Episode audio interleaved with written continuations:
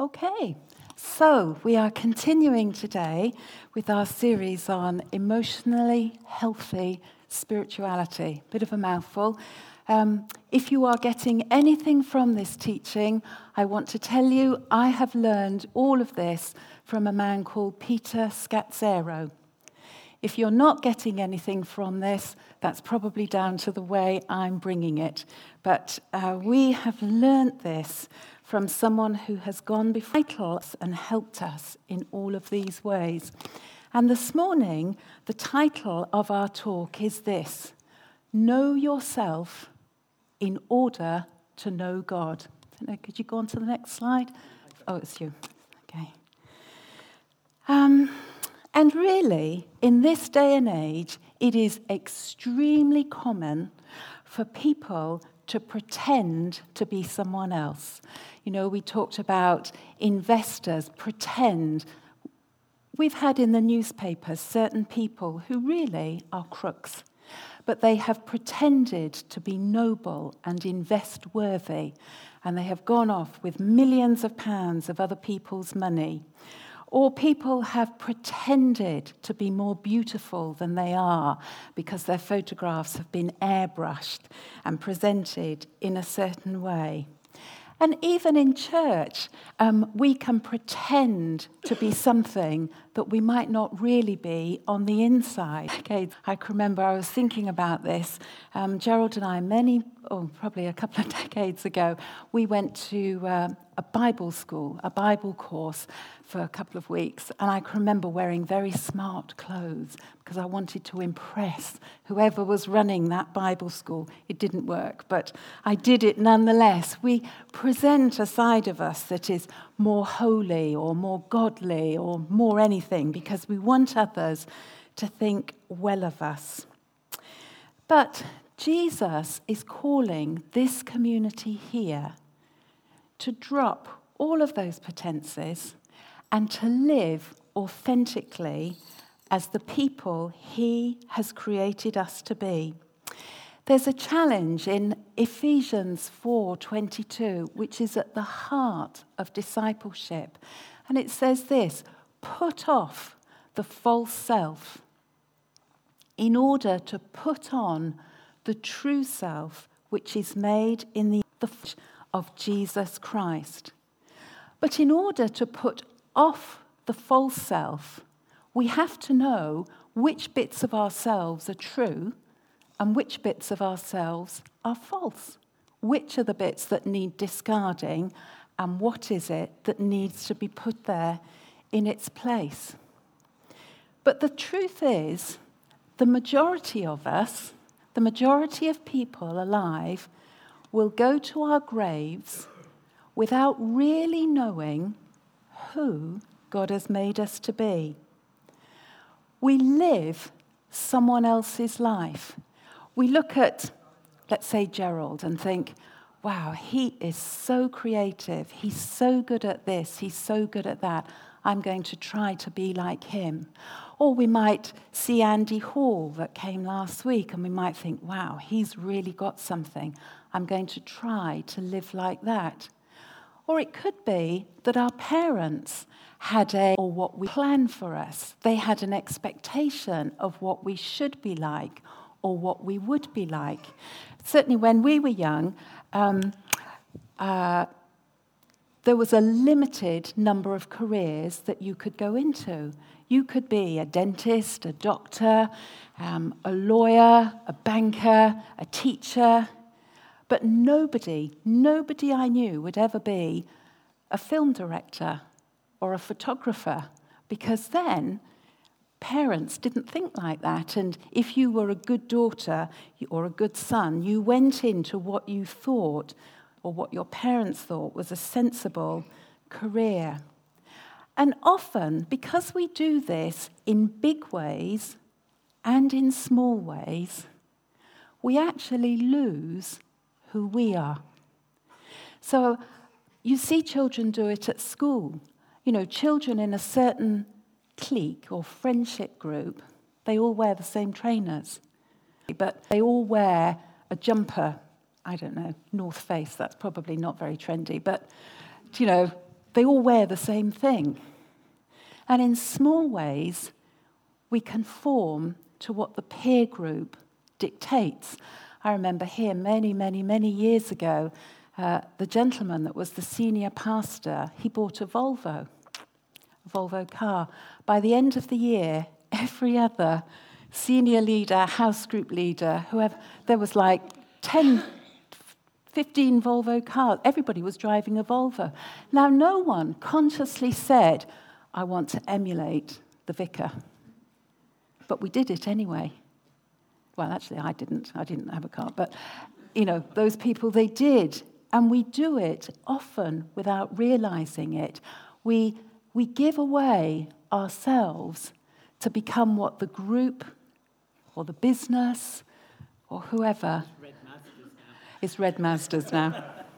what can I say? That. Um, but when we do that, we do violence to ourselves.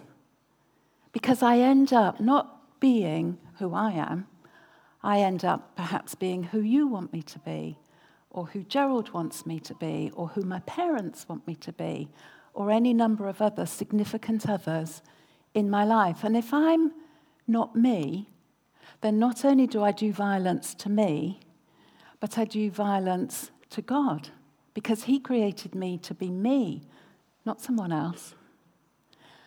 And if I don't live me, not only do I do violence to me and to God, but also to you. Because I'm trying to be like you instead of bringing the different flavor that God has made me to bring into you. And so, in the end, everyone is cheated. And I would just put it to you that often we really don't take any notice of what is inside of us. Um, we just carry on on that treadmill, making decisions that are driven by the forces within us and without of us, without ever checking in, well, who am I really? So, for example, do you ever ask yourself, why am I so anxious? Why am I always in a hurry? Am I living my life to be a gift to other people? Or am I living my life so that you will validate me and say, You're a good person, Lynn? Do I live my life to give to you? Or do I give to you because I want you to say, I want to get your vote of approval? I want you to like me. I want you to think I'm amazing. And then I'll feel amazing about myself. With why am I dreading a meeting? Why am I flooded with fear about a certain decision? Why do I find it so difficult to confront somebody who is being very difficult? Why am I afraid? And on the whole, we don't really pay any attention to what is going on inside of me. And so we never really become genuinely who we were meant to be. But I want to say to you, I want to put it to you, this is not how Jesus lived. Jesus lived as his own person. He lived faithful to his true self, but in doing so, he disappointed an awful lot of people. So he disappointed his family. His family wanted him to be a good Jewish boy, to carry on family carpentry business and to honor the name of the family. But Jesus didn't do that. He disappointed them. And at one point, they all came to grab him because they'd really just had quite enough of that. Thank you very much. They were embarrassed by their, their brother. He disappointed the people that he grew up with. So he declared to them, I am the Messiah. I am the one who you have been waiting for. And the crowd disliked him so much that they took him to the edge of the cliff and tried to throw him over. Can you imagine if you were you in such a way that all the people in your street tried to throw you over a cliff, I'd cave. I would be what they wanted me to be. But Jesus didn't. He also disappointed the 12. They had in mind the type of Messiah that they wanted to be. But Jesus wouldn't be what they wanted him to be. So they have Peter, you know, Jesus says, I'm going to. I'm going to die, I'm going to be crucified. Peter says, Not on my watch, you're not, Lord. That's not what I signed up for. I don't want you to be dead. I want us to ride into victory, into Jerusalem, and put everyone in their place. The disciples did not like what Jesus wanted to be. The crowds didn't like him. They wanted someone to fix their problems, provide food, sort the Romans out, and give them a nice life. That's what the crowds wanted. And time and again, when Jesus did not deliver the goods, they would just leave in their droves. So much so, one time he's feeding thousands and they all tootle off because he hasn't come up with what they want. And Jesus turns to his disciples. He's left with them, 12 people, having spoken to an audience of thousands. And he says to them, Will you leave me too? And Peter makes that famous statement Well, who else would we go to, Lord? Because you've got the words of eternal life. But Jesus has upset thousands of people that day. They've all left the meeting. Oh, this isn't what I signed up for. Oh, I don't think much of this fella. I'm not following him. Come on, let's go home and watch the football. Chana, chana, chana. And Jesus upset the religious leaders. They were upset for quite a different reason because they up, he upset their, their way of life, their control, their power, their prestige, their place with the people. They didn't like that one little bit. And so they put enormous pressure on him to crucify him, to have him killed, to have him thrown in prison. They are plotting constantly with the political authorities the Romans to get Jesus at the very, but in slung in jail because they want him no more. But in all of these circumstances, Jesus was, was, able to, was able to withstand the enormous pressure coming from without to conform to what they wanted. For this reason, he was sure of who God was, but he was sure of who he was. He knew deep inside this is who I am. I am the Son of God. I have likes, I have dislikes. He didn't sin because he was sinless. But he was sure of who he was, and he was sure of what he was called to do. And for that reason alone, he could withstand the pressure. He, often, what happens to us is that we are not sure of who we are, and so we drift with fashions, with the people we're with, with the circumstances. And so we are not always able to do what the Lord has called us to do. There's another character in the Bible, King David.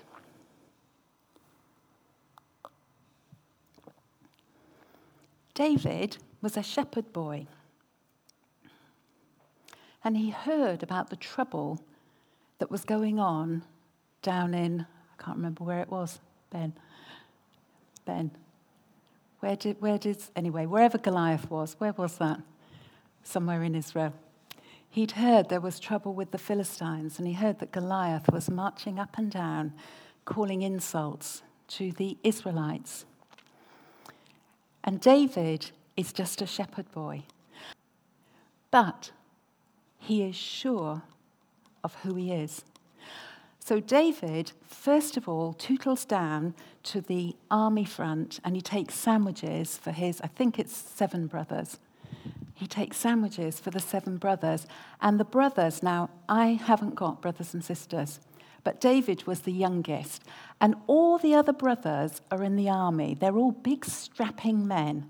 And I would imagine that when he went down to the front, they jeered at him because he was a puny little thing and young and he wasn't a soldier. So he has to withstand the jeering from his seven good looking, powerful senior brothers. But he says, I'm going to kill Goliath. I'm not having this. He withstands his brothers. Then all the people in the army. I've met a few soldiers. I don't know if we have any here, but you know, they're not wusses. These people that have been to Afghanistan, and we used to have a colonel, I think he was a colonel, hugging something. He was here. I can remember once giving him a hug. It was like hugging a tree trunk. He was solid. There was not a millimeter of flab. It, he was solid with muscle. And so I, I think of soldiers as being like that because they're so fit. And, you know, um, David had to, had to withstand the jeering of the soldiers who would think he was a puny little twit. Why did he think he'd be any different? Then he has to withstand the jeering of Saul. You know, Saul says, Oh, really, David, you know, I admire your courage, son, but we can't send you out against Goliath. Here, try on my armor. Well, can you imagine if, I don't know, we haven't really got any. Do you know, if the Queen said to you, Lynn, I'd like you to represent me, but, you know, please wear this dress or that dress or this hat or whatever. You know, you wouldn't like to say no, but I wouldn't like to say no to the Queen. Might not like to wear her dresses either, but, but David said to Saul, Saul, King, Lord, thanks, but no thanks. You know, he was able to withstand that pressure. And then in the end, he was able to withstand the pressure of the jeering of Goliath, who was saying, Oh, you little squirt, is this the best that Israel can do? I'll eat you for lunch. And yet, because David knew who he was and knew who God was, David was able to stand and be himself completely, did warfare in the way that he could do it with five stones. And because he was able to stand as who he is, the entire country was set free from oppression because a shepherd boy, an insignificant nobody, had taken time to learn who he was and to stand in the ordinariness of being a shepherd boy and the least and the smallest and the runt of the litter. Because he stood, because he knew who he was, he delivered a nation.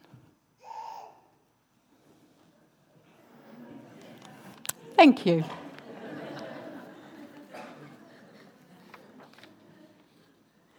So, this is what I believe God wants to say to us this morning, each of us, because each of us is clothed in royal robes. Each of us.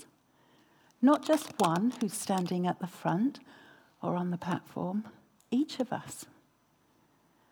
And I believe that, you know, at the end of the day, an old rabbi said this Rabbi Susa, if I've got that right. Why this? At the end of my life, God will not ask me, Why were you not Moses? At the end of his life, he will ask you, Why were you not you? Why did you live someone else's version of your life and not the one I had carved out from you. And with all of my heart, I believe this is what God has called Gerald and I and, and everyone else to do here. It is not to build a church from the top down where there's an expert at the top who answers all the questions, does all the work, is all things to all men. That is not what God wants here in this place.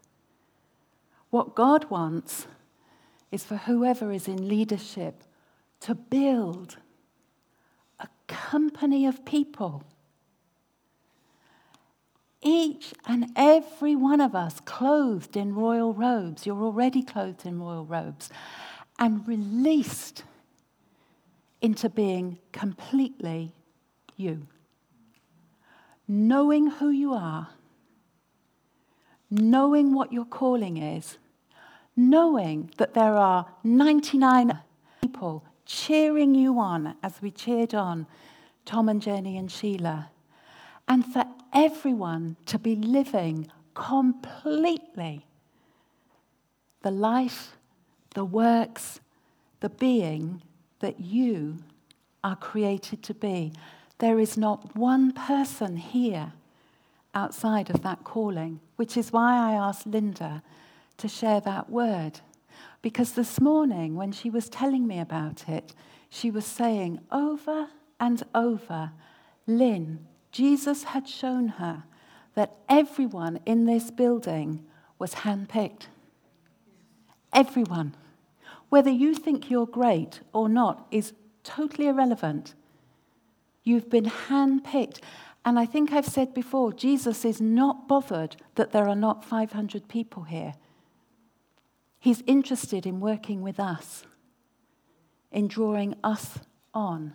And that's what this year is about.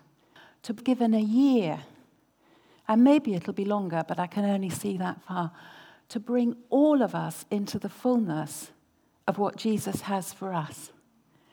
And to be honest, you ain't seen nothing yet.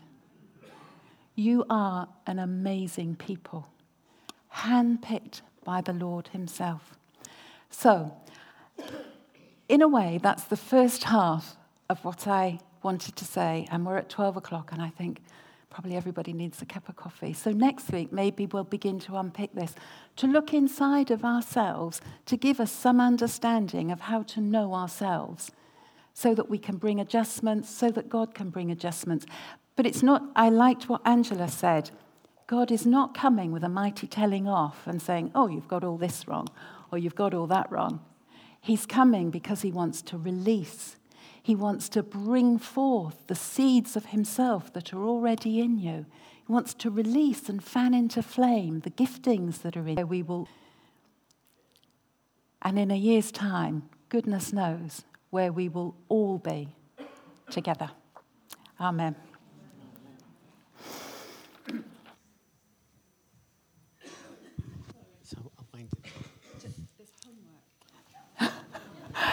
I'm so sorry. Do you know what? I can, I can bring this, but I can only work on myself. That's all I can do.